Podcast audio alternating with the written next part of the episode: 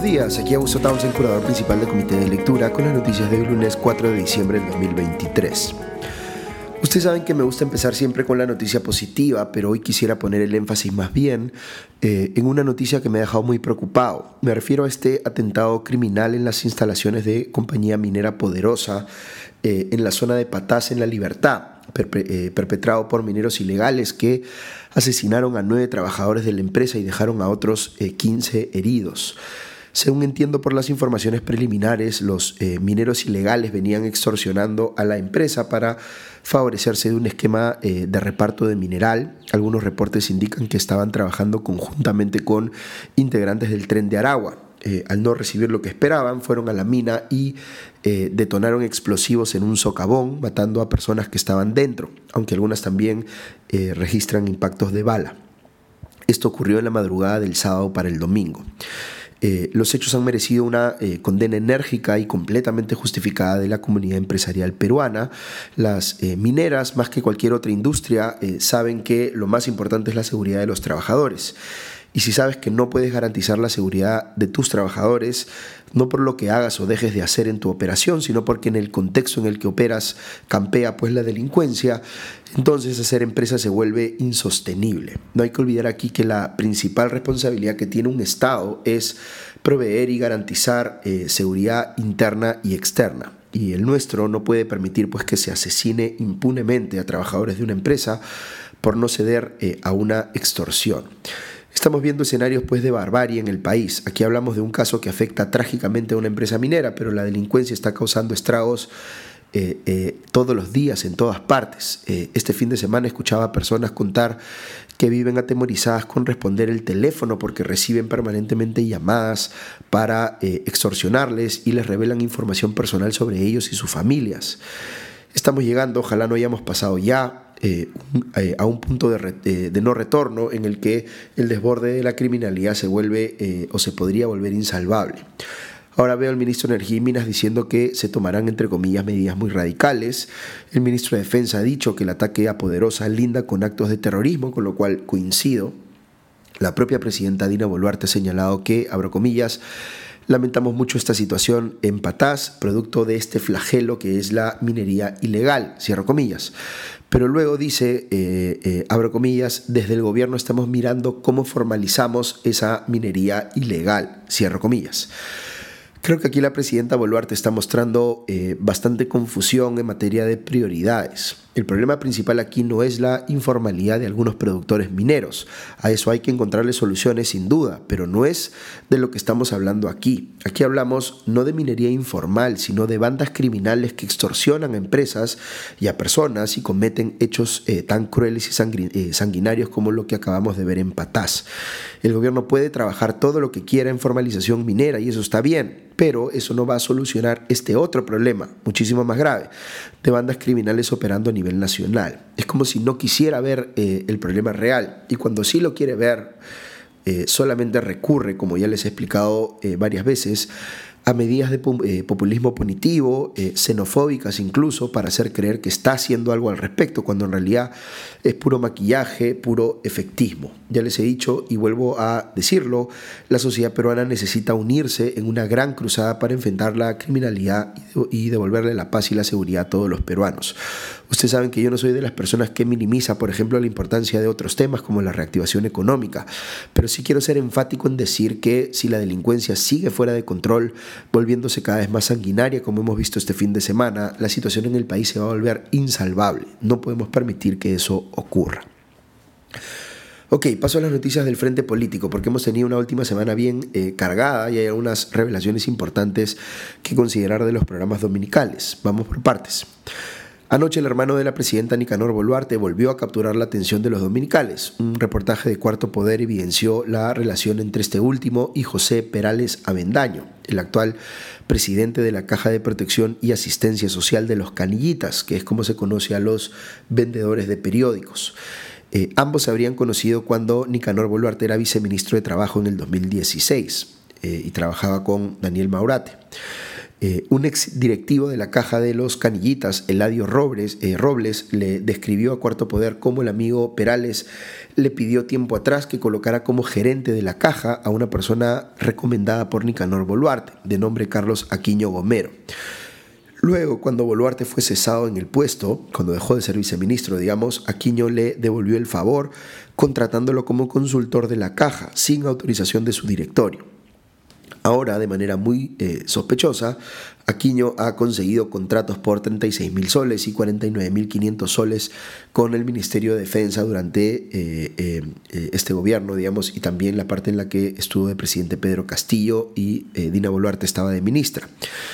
¿Será que esto también es parte de ese intercambio de favores entre Nicanor Boluarte y Aquino? Eh, el reportaje de Cuarto Poder expone un vínculo adicional revelado también por Eladio Robles y es que se corrobora eh, con eh, lo que había revelado antes, digamos, la ex asistente Dina Boluarte, Maritza Sánchez, que es el contacto que, o cómo este contacto con la caja de canillitas implicó según Robles, que se lograse que Diario 1 apoyase la campaña de Perú Libre en la que participó Dina Boluarte, eh, eh, diario eh, del recordado Martín Belaún del Ocio, que había gerenciado además Perales. En uno de los chats proporcionados por Maritza Sánchez se lee un mensaje de Dina Boluarte que dice, abro comillas, te está buscando la Federación de Canillitas, quieren poner un periódico a disposición, ya está financiado, cierro comillas.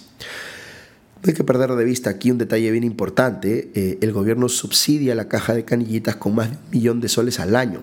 Este es un subsidio con nombre propio que se le da solo a los eh, canillitas, que nadie fiscaliza y que, previo a asumir el poder de eh, Dina Boluarte, se había congelado en cuanto a los desembolsos. Así que, como se dice en las películas de detectives, ahí parece estar el móvil.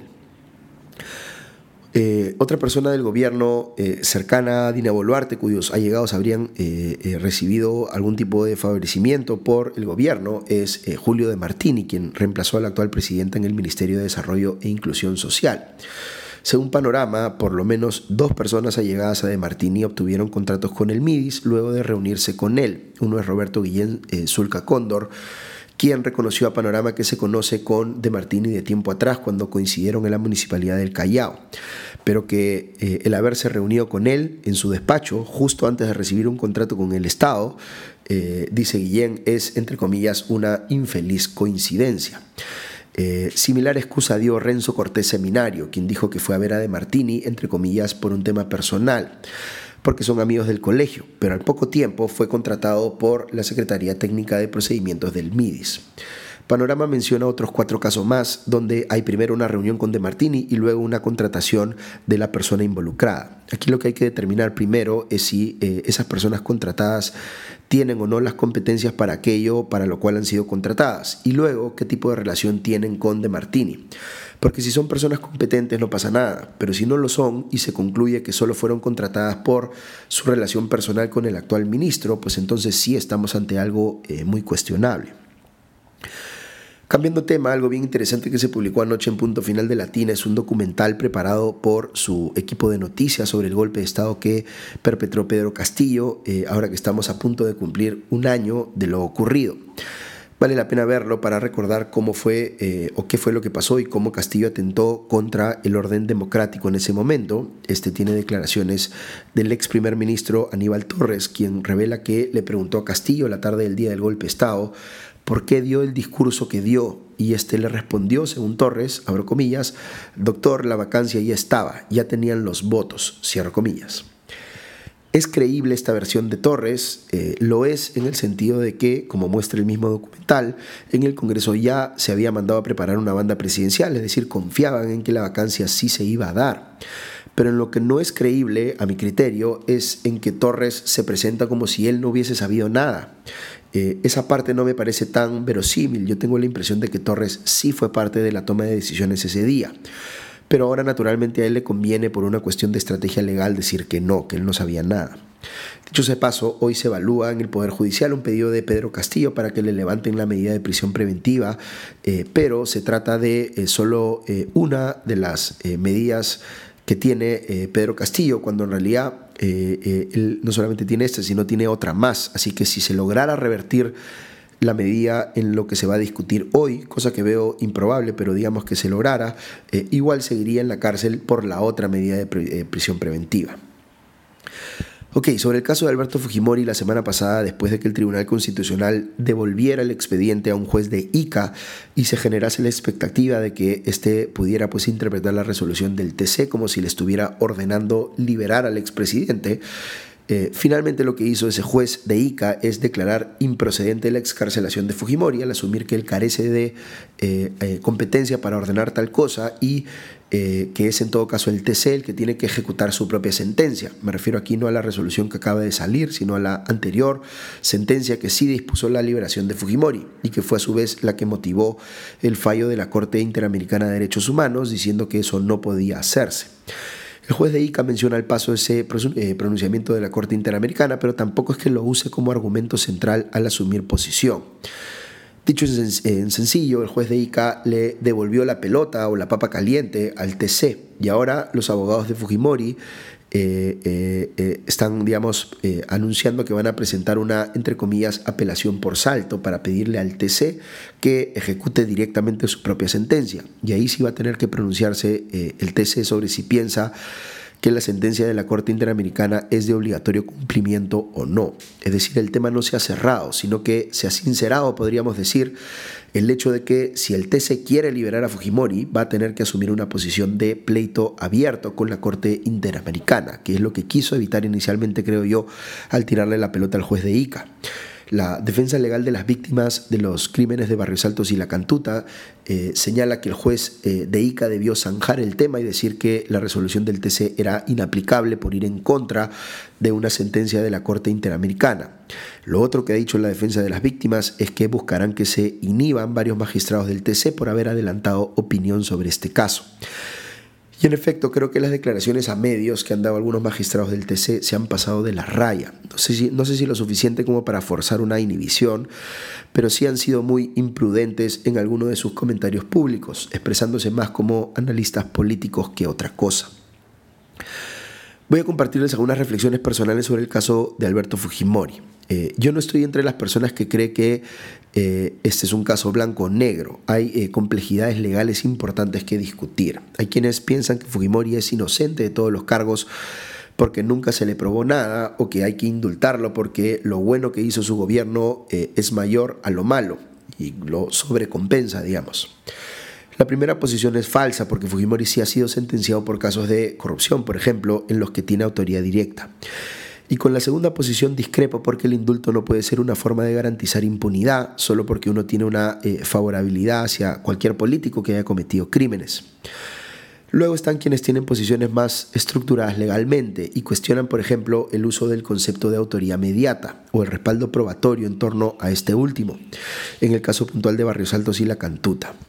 Eh, yo entiendo el sustento legal de ese cuestionamiento y me parece una posición defendible, aunque pueda utilizarse para, eh, eh, digamos, defender la inocencia de Fujimori o para evidenciar que la pena que le fue aplicada, digamos, es excesiva.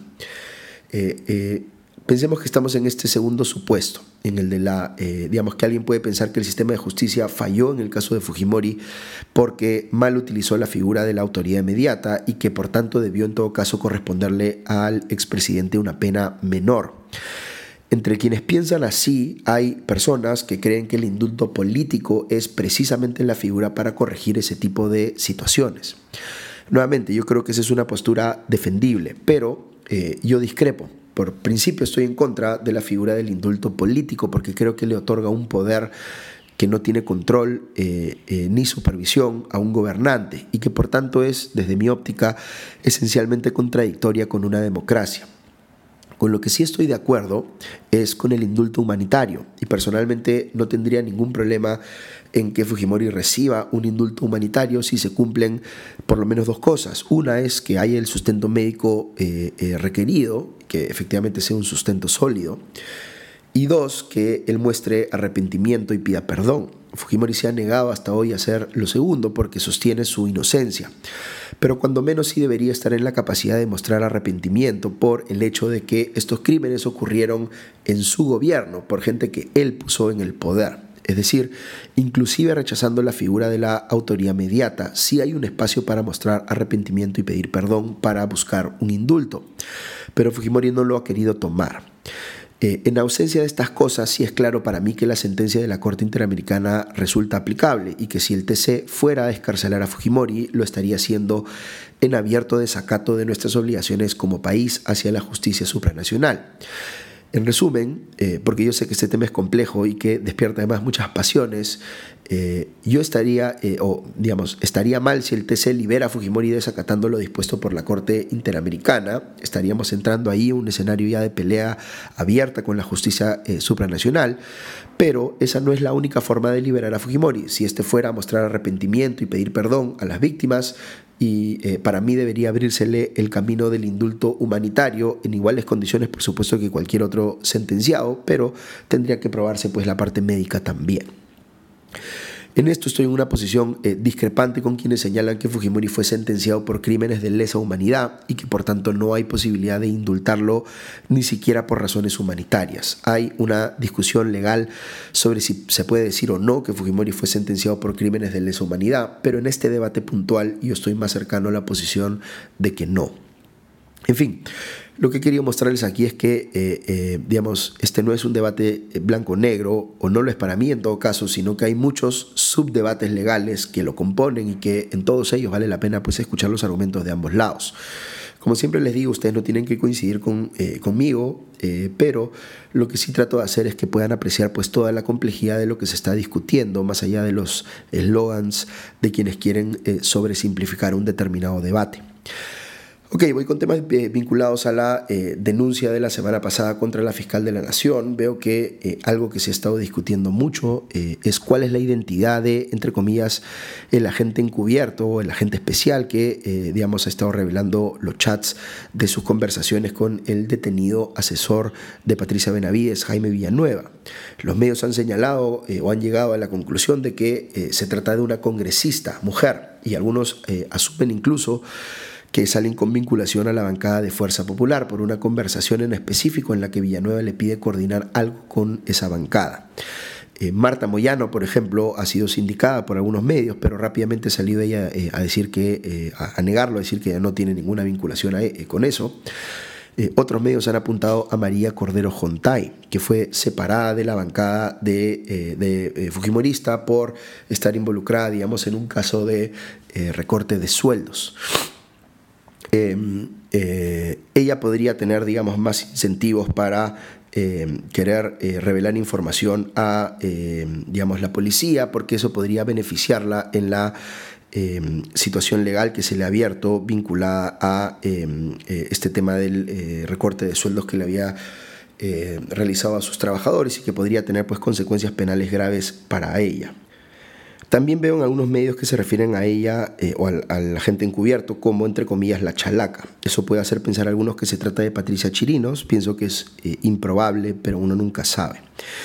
En fin, ha salido más información relevante sobre el caso eh, de Jaime Villanueva, como que este mismo difundía entre sus contactos en medios el proyecto de ley que había presentado Patricia Chirinos para sacar a Inés de la Junta Nacional de Justicia, como ha mostrado Perú 21.